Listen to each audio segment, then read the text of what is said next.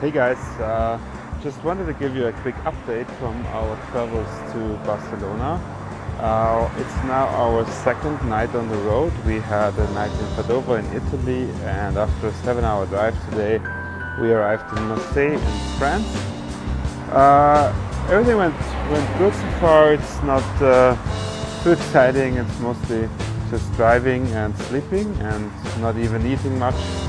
Uh, so we're really excited about tomorrow at arriving in Castel Castelldefels, which is uh, only a five-hour drive from from Marseille. So very nice. I'm gonna hit the bed now and, and sleep a little bit and prepare for tomorrow. And yeah, talk soon.